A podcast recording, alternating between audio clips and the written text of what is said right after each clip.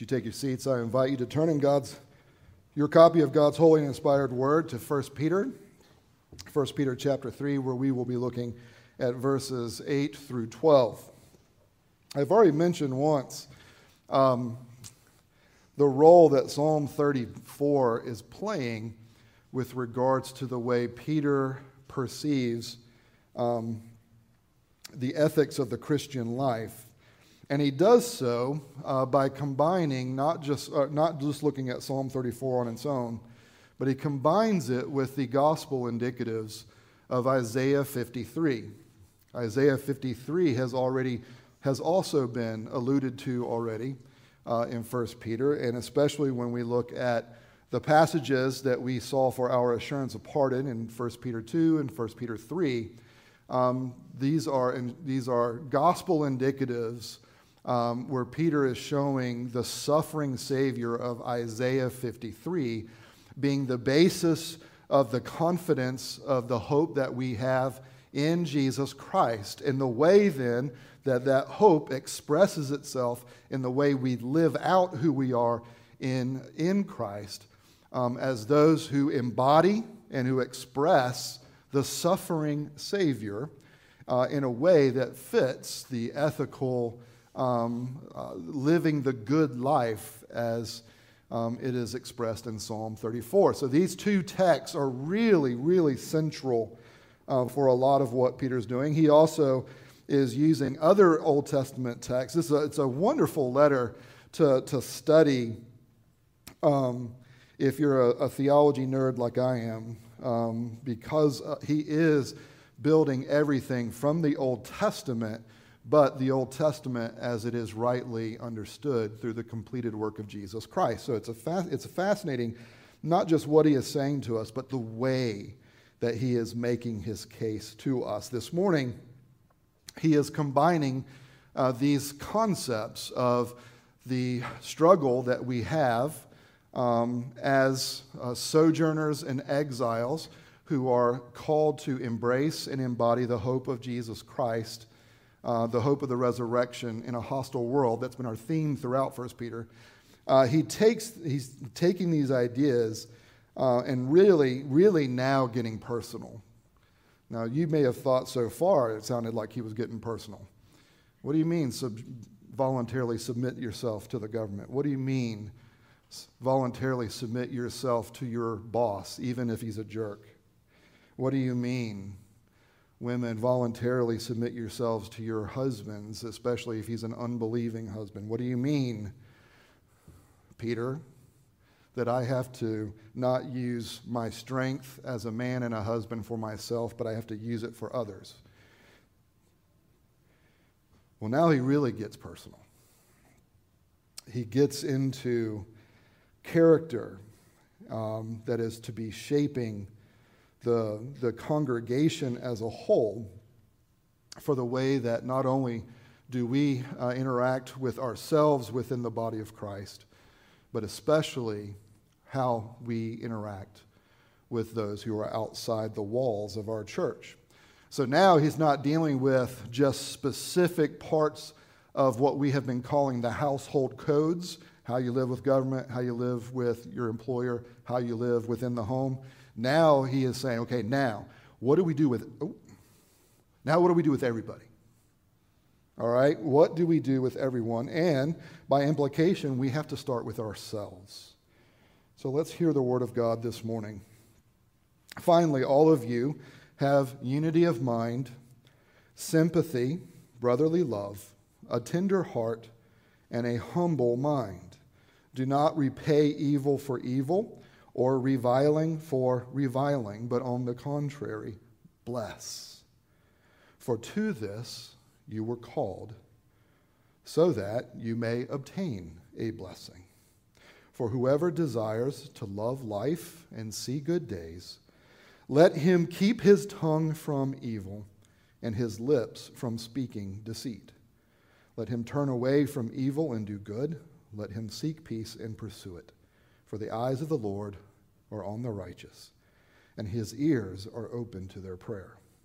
But the face of the Lord is against those who do evil. Let's pray. Our Heavenly Father, we do thank you for even difficult words because we know that what makes them difficult is not the content, but the way that we already intuitively sense things that need to be corrected within ourselves. And so help us this morning, Lord, to trust your words as our compassionate Heavenly Father, as the one who is tender toward us, as the one whose eyes and ears are toward us in order to help us and to, as we talked about even last week, to bring us to share in the eternal exaltation of Jesus Christ, which has drawn us into the eternal joy and celebration and fellowship and love of Father, Son, and Holy Spirit. Father, speak to us and help us to listen. In Jesus' name I pray. Amen. Well, whether you are in a seminary class, and you can ask Mike about this, you might be. Uh, have you had a, a, class on preaching yet? Yes, oh, all right. Well, you can ask Mike. Or who else has been in the seminary? I know we have a couple. All right, so if you've had a class in seminary about preaching, when they tell you about the introduction, what are they, what, you know, one of the big things they tell you is you, you need to find that hook, that thing in the introduction that grabs the attention of those who are there so that they will care to actually listen to what it is you're about to say. And there are different ways of doing this. Hook one uh, is, you know, tell a funny joke. You know, get people laughing, get them a little bit comfortable before you make them uncomfortable. Um, but there are different things that you use to give the hook. Um, and I looked for something along those lines this week because not that I wanted you to feel a little bit more comfortable before becoming uncomfortable. Um,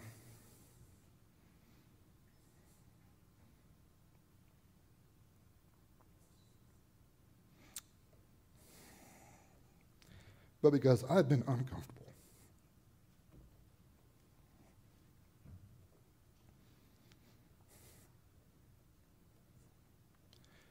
This has been a difficult couple of weeks.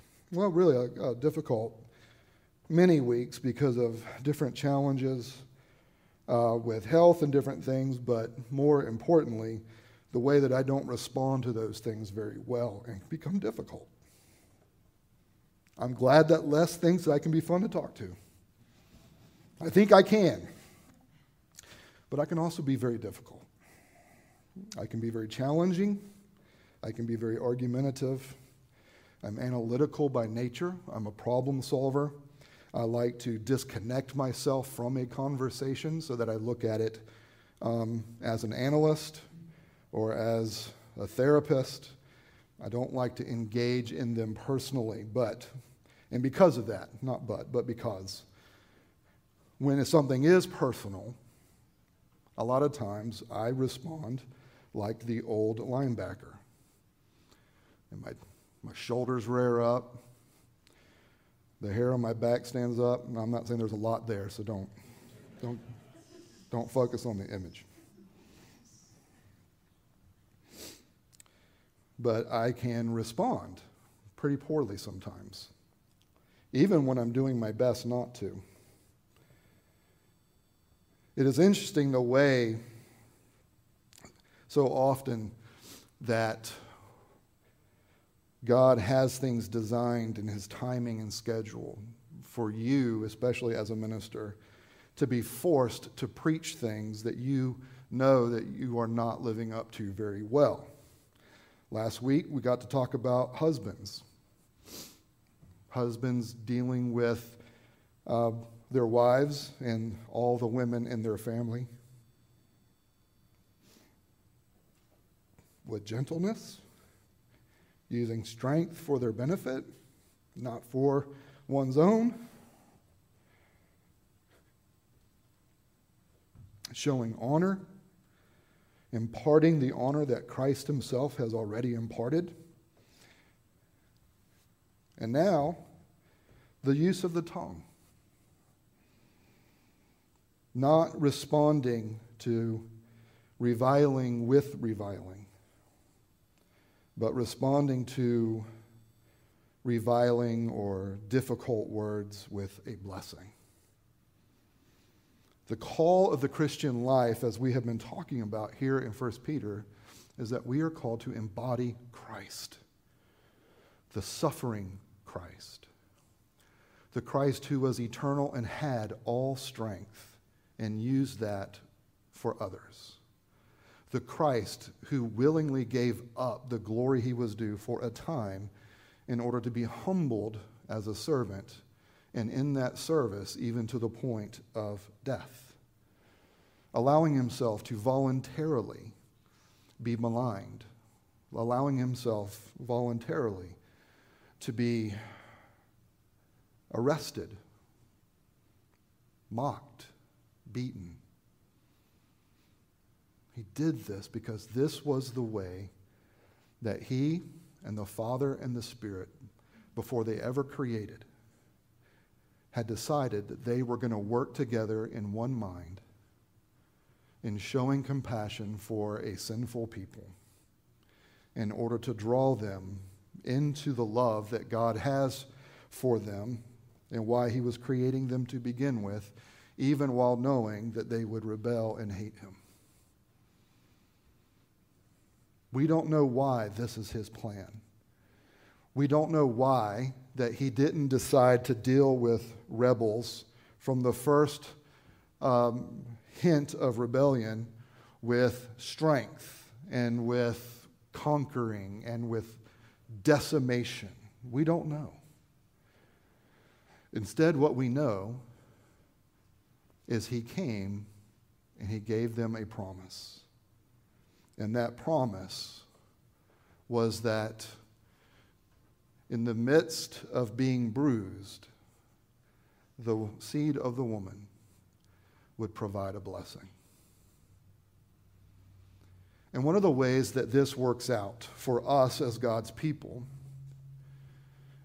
is that because we are manifesting Christ in a hostile world that does not appreciate him, we are going to receive bruising.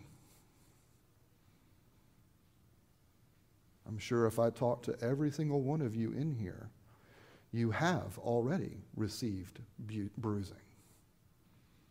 But how do we respond to that bruising?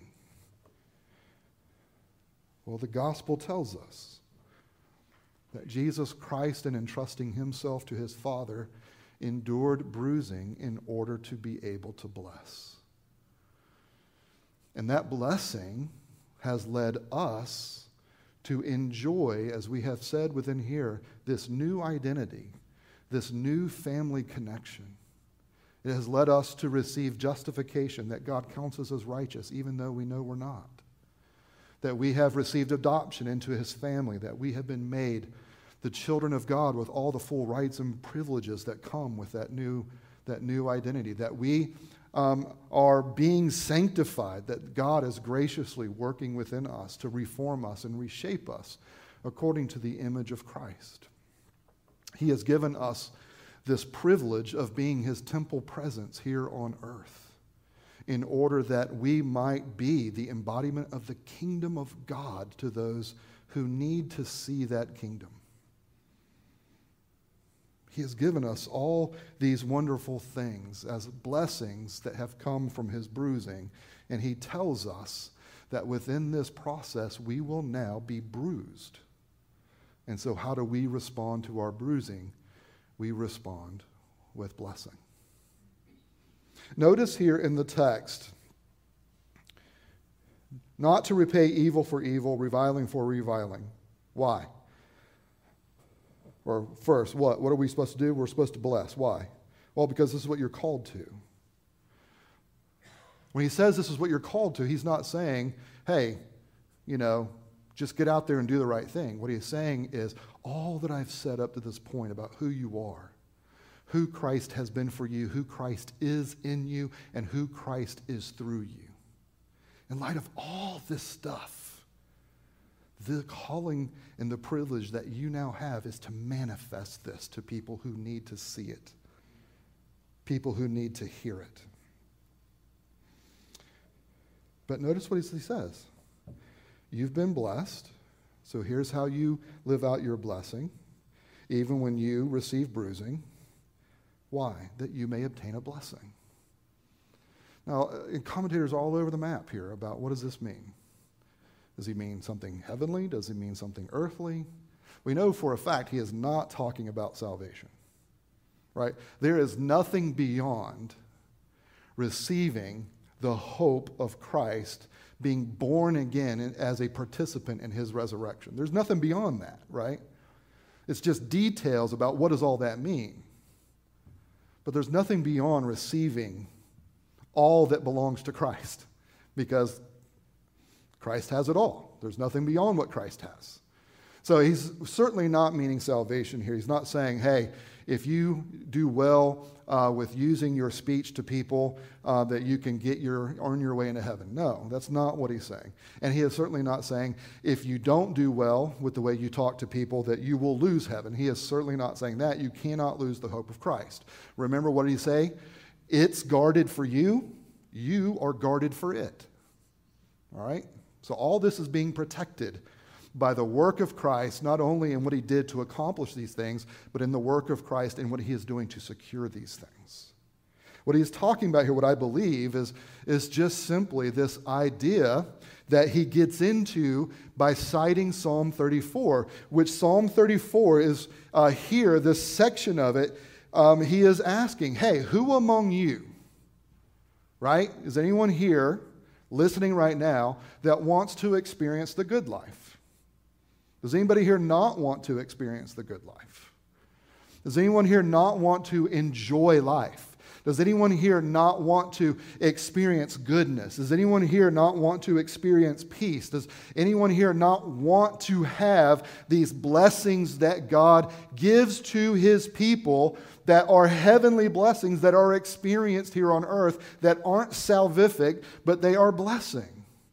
They are a participation and a sharing, a tasting of God's goodness. Where does that line come from? Taste and see that the Lord is good. Psalm 34 8. And that comes just before this section. Do you want the good life? Do you want to be the one who is tasting of the goodness of God in this life? Notice what he says here watch your mouth. James t- tells us why do we need to watch our mouth? Is it only because of the problem of speech? No. Because he says it's a, it, is, it, is, it is a world of unrighteousness. Now, the problem there isn't the actual tongue, it's not the lips, it's what Jesus says. It's that whatever comes out of your mouth is what is already in your heart. You're just expressing what's there. The tongue expresses the sin that is already there. And so, learning, as, as uh, James talks about, as the psalmist is talking about, as Peter is encouraging us, learning to tame the tongue brings with it, by necessity, working on our hearts. Learning to take the gospel of Jesus Christ and open up our hearts and our wills to that to allow the gospel to reform and reshape those, those things within our heart that will lead us to express them with words.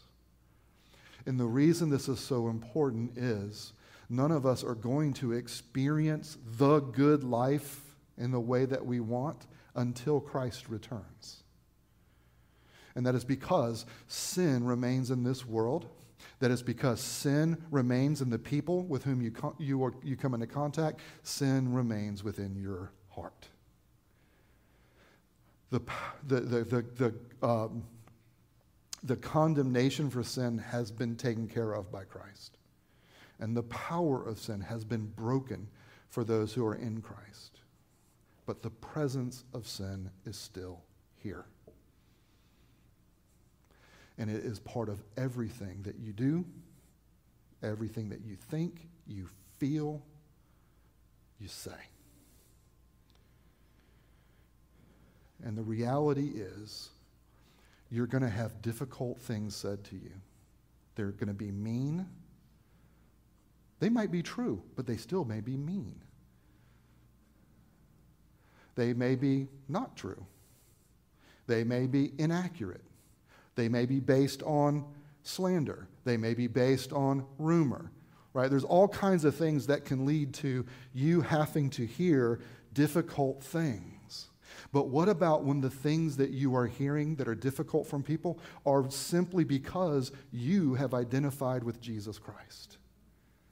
How do we respond in those situations? He tells us manifest the Christ, the suffering servant of Isaiah 53, who, like a sheep going to slaughter, did not open his mouth.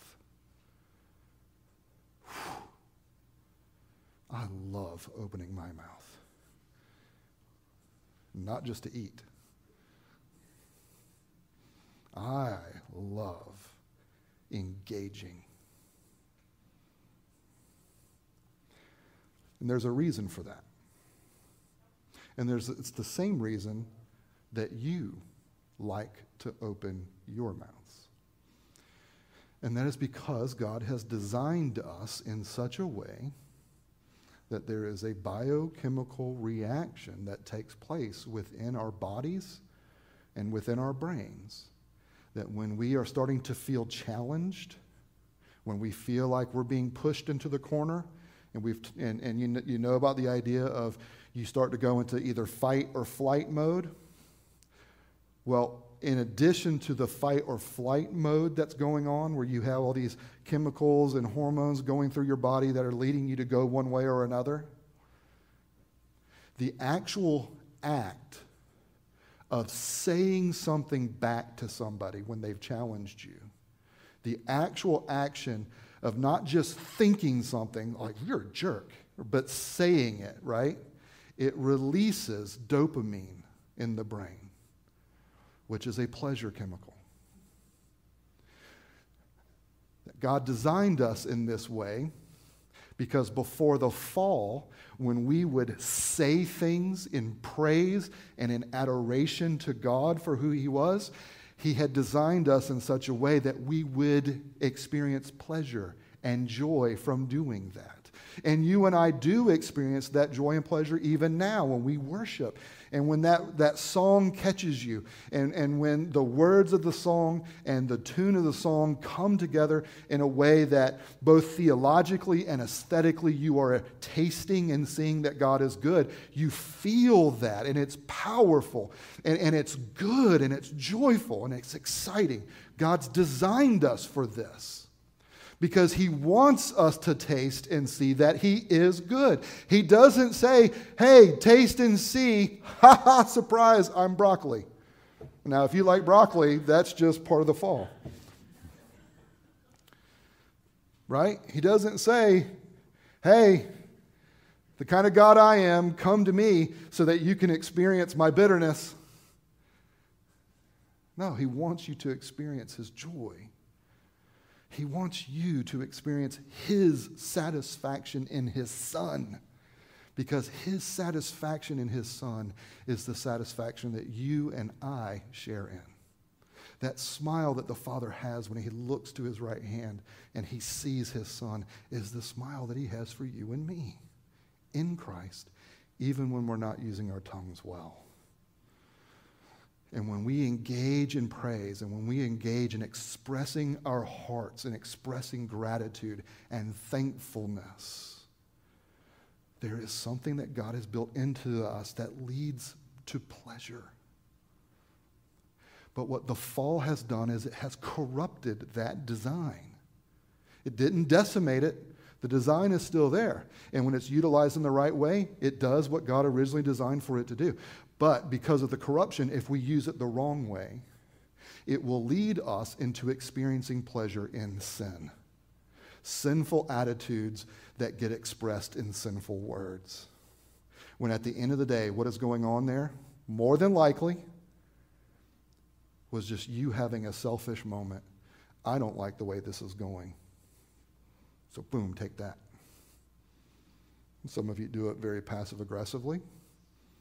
It's still just as bad as if you do it like me, just outright aggressively. What's the word for that? I don't know, just aggression. The bottom line is every one of us are tempted.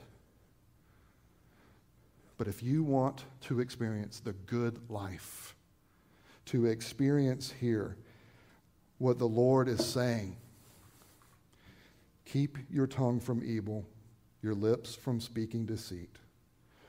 Why? Because the connection between the tongue and our ethics is that they work off one another. Turn away from evil, do good. Seek peace, pursue it. The tongue can provide a way to obliterate peace, the tongue can provide a way to promote peace.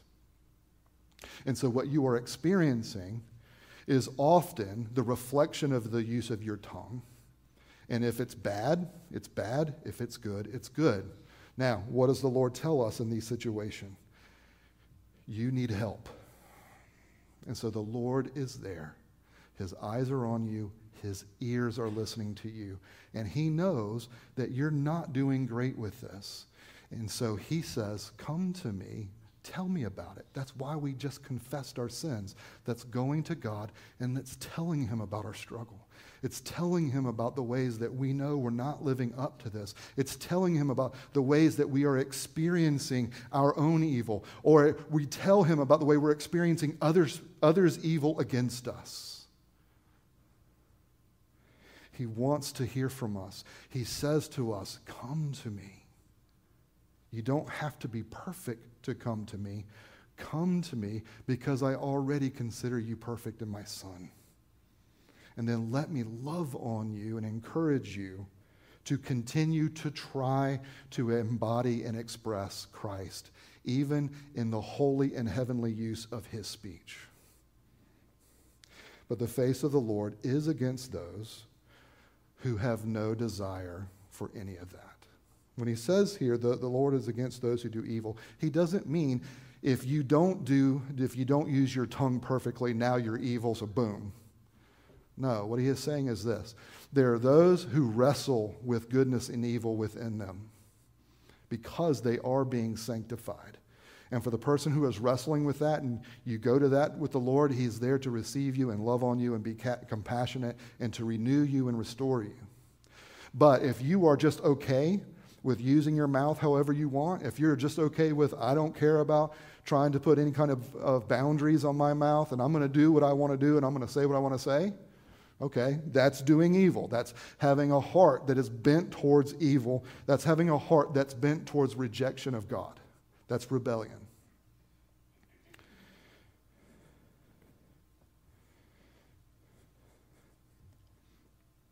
And so it is absolutely essential that if we want to experience the good life individually but also congregationally, the tongue absolutely has to be something that we are striving to consciously place under the lordship of Jesus Christ.